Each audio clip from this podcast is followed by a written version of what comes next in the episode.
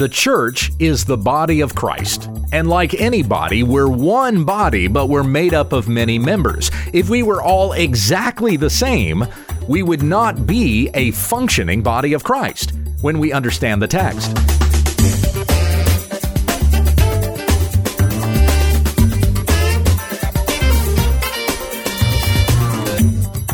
Many of the Bible stories and verses we think we know, we don't when we understand the text, is committed to teaching sound doctrine and rebuking those who contradict it. Visit our website at wwutt.com.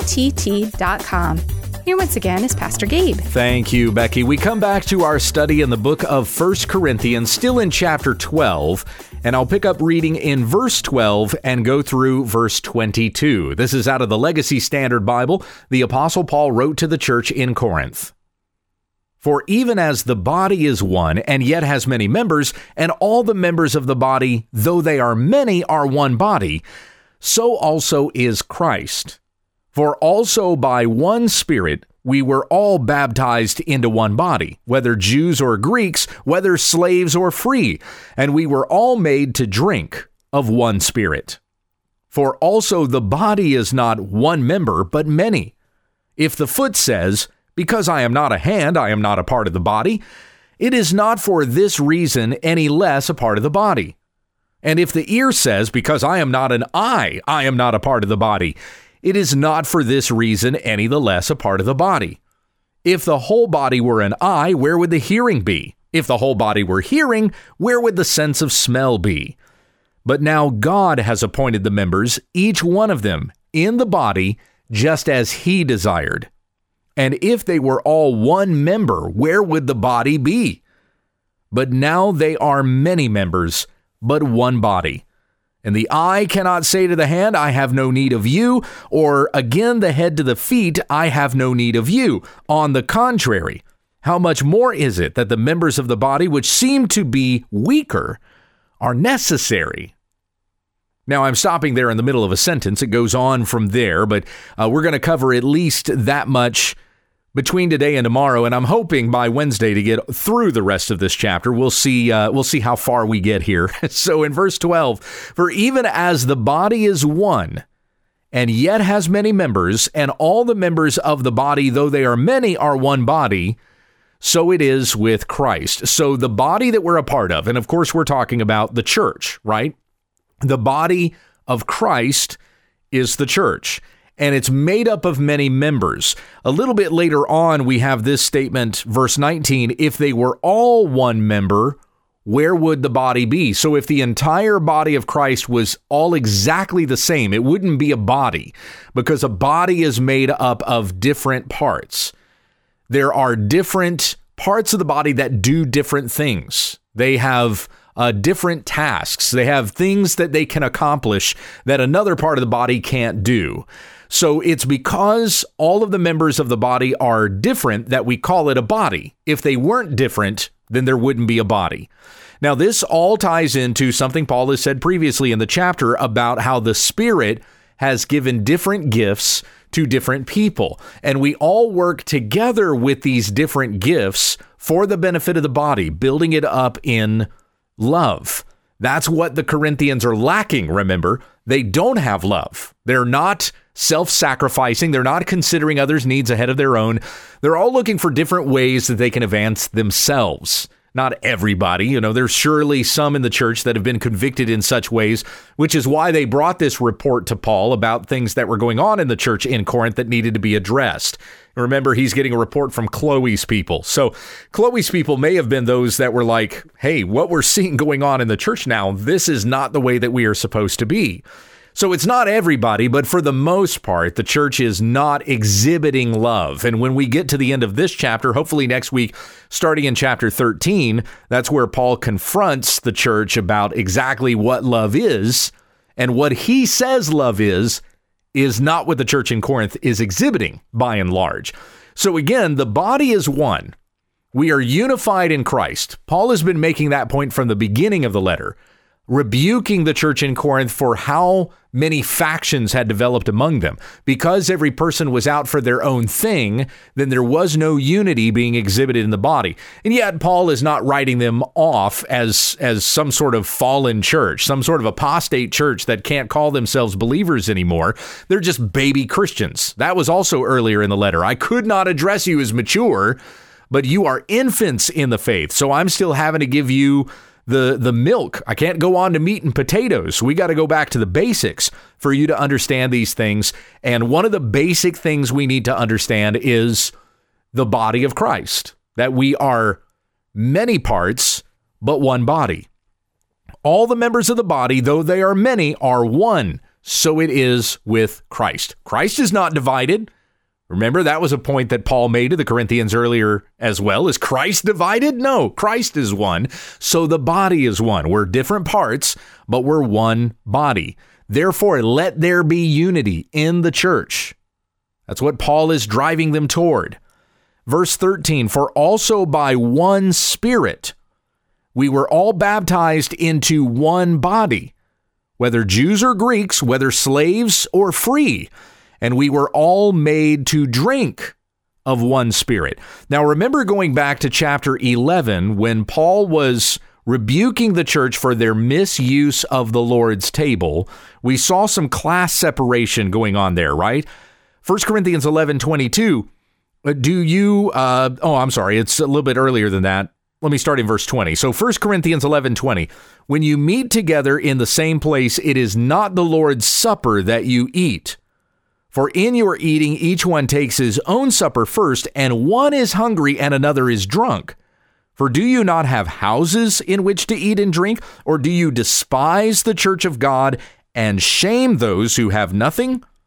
What shall I say to you? Shall I praise you? In this I will not praise you. So there, Paul is confronting some of the class separation that's been going on. Some come with a lot of food and they will leave drunk and then others come with nothing and they leave hungry. So as he comes here and he and he mentions that in the body of Christ there is not Jew or Greek, there is not slave or free. We're all made to drink of the one spirit.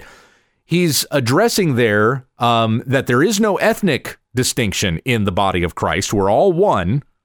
That, uh, you know that that speaks right against the critical race theory, the wokeness that has come into modern American evangelicalism, where everybody in the body of Christ is supposed to be separated according to uh, their ethnicities. Like you have to have some sort of variation of skin color in your church in order to truly be an accepting or Holy Spirit filled church, which that's not the case at all. For here, uh, uh, Paul is saying to the church that there's not Jew and Greek, there is no ethnic separation. We're all one in Christ. And then when he says whether slaves are free, there's class separation. We're not we're not slaves. We're not divided up into slaves. You're over here practicing your own Lord's table, right? And then free or the rich, you're not over here practicing your own Lord's table. We're all made to drink of one spirit. Whether slave or free, Jew or Greek, we all have the Holy Spirit of God in equal measure. There's not one person that has more Holy Spirit and another person who has less Holy Spirit. We all have the same Spirit, one Spirit, same measure. Though he may give different gifts to different people. And as we read in Romans 12, 3, there is a different measure of faith that is given to each one. But that doesn't mean that a person has more Holy Spirit or less Holy Spirit. We've all been given the same Spirit and the same filling of that Spirit, though there are going to be different manifestations of that Spirit in the spiritual gifts that each person is given. Verse 14, for also the body is not one member, but many.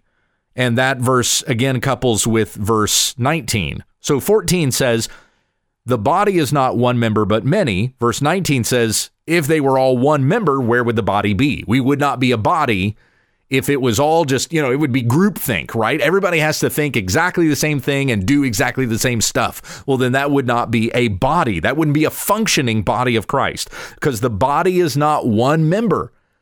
The body is many. We are one. We're one body, but we're not one member.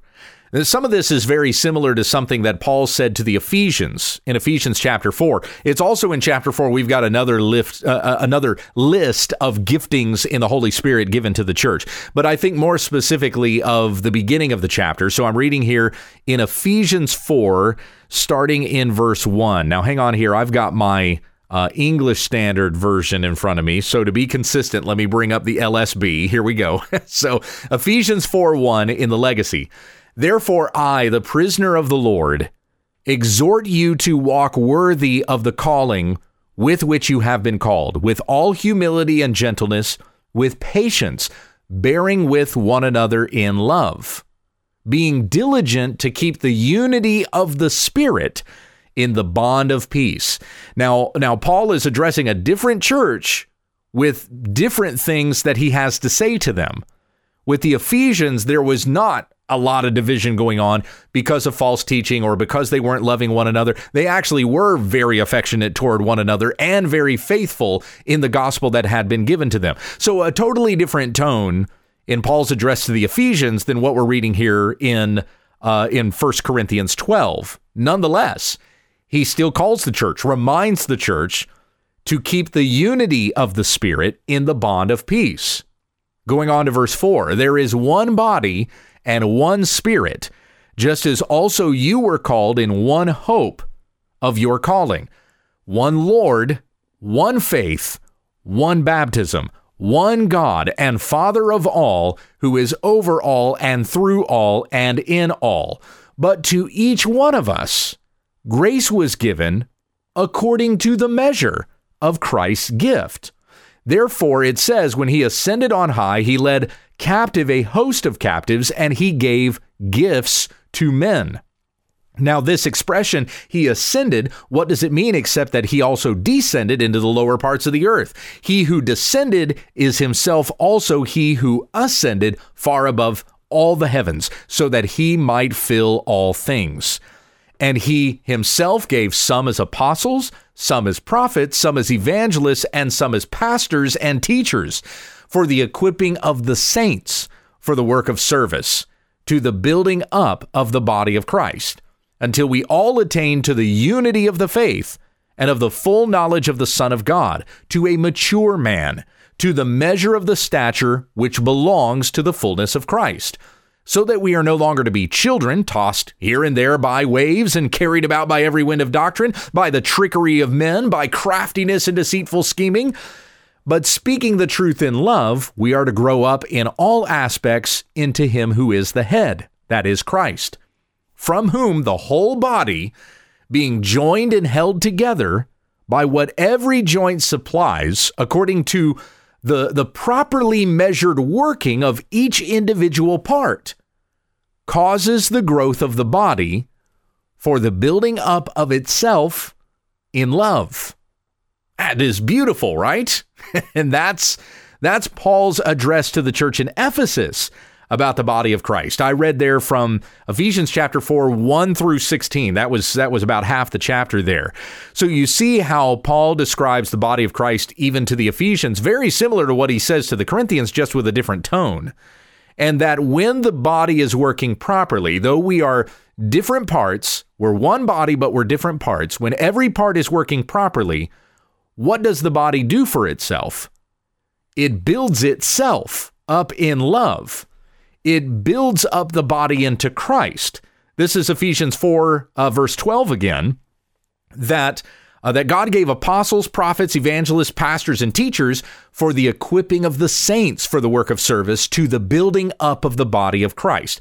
Yeah, your church is going to have pastors and deacons and there'll be elders. You know, if you're if you're elder led, if you have a uh, a plurality eldership, you're going to have teachers in different departments uh, and you will have different ministries perhaps within the church. But these persons that fill these different ministerial roles are not those who are building the church up. All of the members of the body are to be building the church up.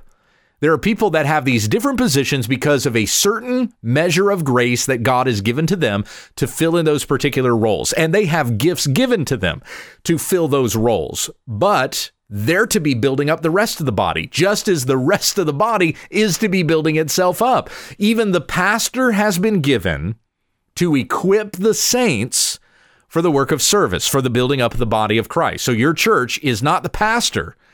The pastor is a servant to the rest of the church that he might build the church up in love. We're all doing this together. The church needs one another for the purpose of building each other up in sanctification into Christ, building itself up in love.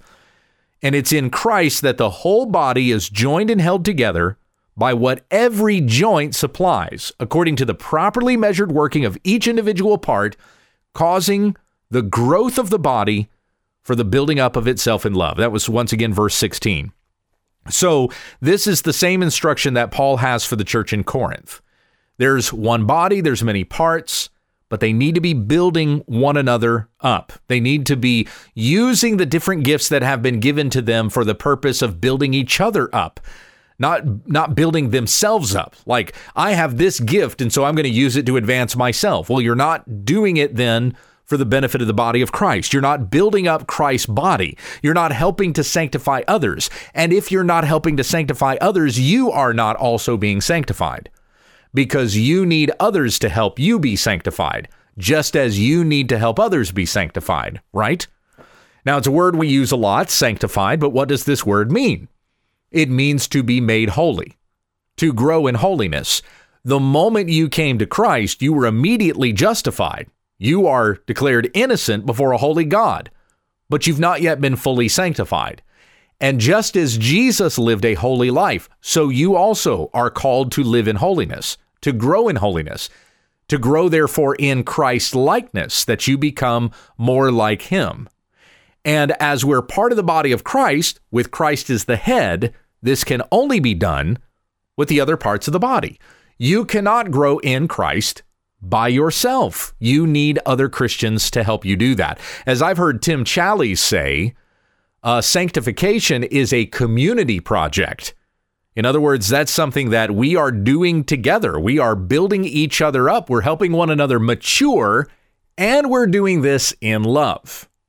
Now, there are sometimes uh, there are people in the church that it seems like their purpose in the church is to check everyone else and make sure they're all growing in sanctification. Do you know these people? It's like I'm checking everybody else's behavior, but they themselves don't really see a need to grow or or they're not even involved in helping that other person in their behavior. They're just checking somebody else and they're going to tell the pastor or they're just going to gossip about it, right?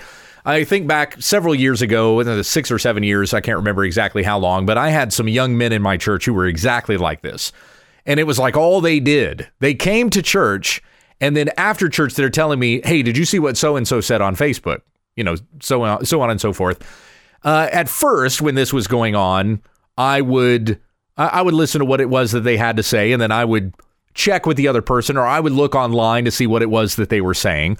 But then after a time I realized what they were doing. This this was just their MO. It was they thought that they were holier than everybody else. So I'm going to check everybody else's behavior, but not but not actually being involved in helping anyone mature in their Christianity. So I confronted these young men and I said, when you see another person that's behaving in a certain way that you are deeming to be unrighteous, which I'm guessing is the reason why you're coming to me and telling me this, right? So you think this person is sinning. Then what does Matthew 18 tell you to do? You need to go to that person between you and the other person. And just between the two of you, you need to tell them of their sin. And if they listen to you, then you've won your brother or sister. But if they won't listen to you, then take two or three others along. And I said to them, don't do this just among yourselves because you guys are kind of a group. these young men were kind of their own clique. So I said, when you take one or two others along, make sure it's somebody that's not part of your clique already that you guys don't become like this little clan that's going around and checking everybody's behavior, but you make sure that it can be seen and testified to by other members in the church that there's a sin that needs to be corrected and this person's not willing to correct it. Well, even though I confronted these young men with this, they didn't listen to it. I think they did it one or two times, but then what it turned into was see, there's all these problems with people going on in the church, and Gabe isn't doing anything about it. So they turned against me, which didn't work. It was actually well, it was comical and heartbreaking at the same time. But they they then brought a list of grievances about me and said, "See, these are things we've brought to Gabe's attention. He won't do anything about it, and so therefore Gabe is the problem." And and so this was this was a group of men who did not have love for the church. They did not desire to build it up in love. They only desired to virtue signal themselves. How can I look good to the rest of this body? Well, I'm going to call out everybody else's sin, not actually helping anybody else grow, not actually listening to correction myself, but I'm going to correct everybody else. Those were men that would have fit perfectly within the congregation of Corinth, uh, a, a pre repentant congregation of Corinth. We are different members of the body and this is for the purpose of building the body up in love. And we do all of this in the name of Christ. The body is not one member. We're not all meant to group think, but we are many with different giftings, different maturity. Uh, uh, one member has more faith than another member. We talked about that a little bit last week. And these spiritual gifts that we are given are for the purpose of building one another up, of serving each other. We serve in the church. We don't serve ourselves. Some people take their spiritual gifts and start websites, right? they start their own internet ministries. Hey, look what I'm doing with my spiritual gift. That's not what your spiritual gift is for. It's not to start your own brand, it's for building up the body of Christ. And don't envy others' gifts, but rejoice in God for the gift that you have and use it for the blessing of others. We're going to talk about that a little bit more tomorrow, picking up in verse 15. Heavenly Father, thank you for these lessons that we've been reading here about being a member of the body of Christ. And to truly be a member of your church, we need to be going to church. We need to attend church. And may that be the motivation in our heart for your churches to actually be with our brothers and sisters in the Lord so that we may grow in love and help one another grow as well. Sanctify us, O Lord, and help us to be sanctifying to one another. It's in Jesus' name that we pray. Amen. Thank you for listening to When We Understand the Text with Pastor Gabe Hughes. If you'd like to support this ministry, visit our website, wwutt.com and click on the Give tab in the top right corner of the page. Join us again tomorrow as we continue our Bible study when we understand the text.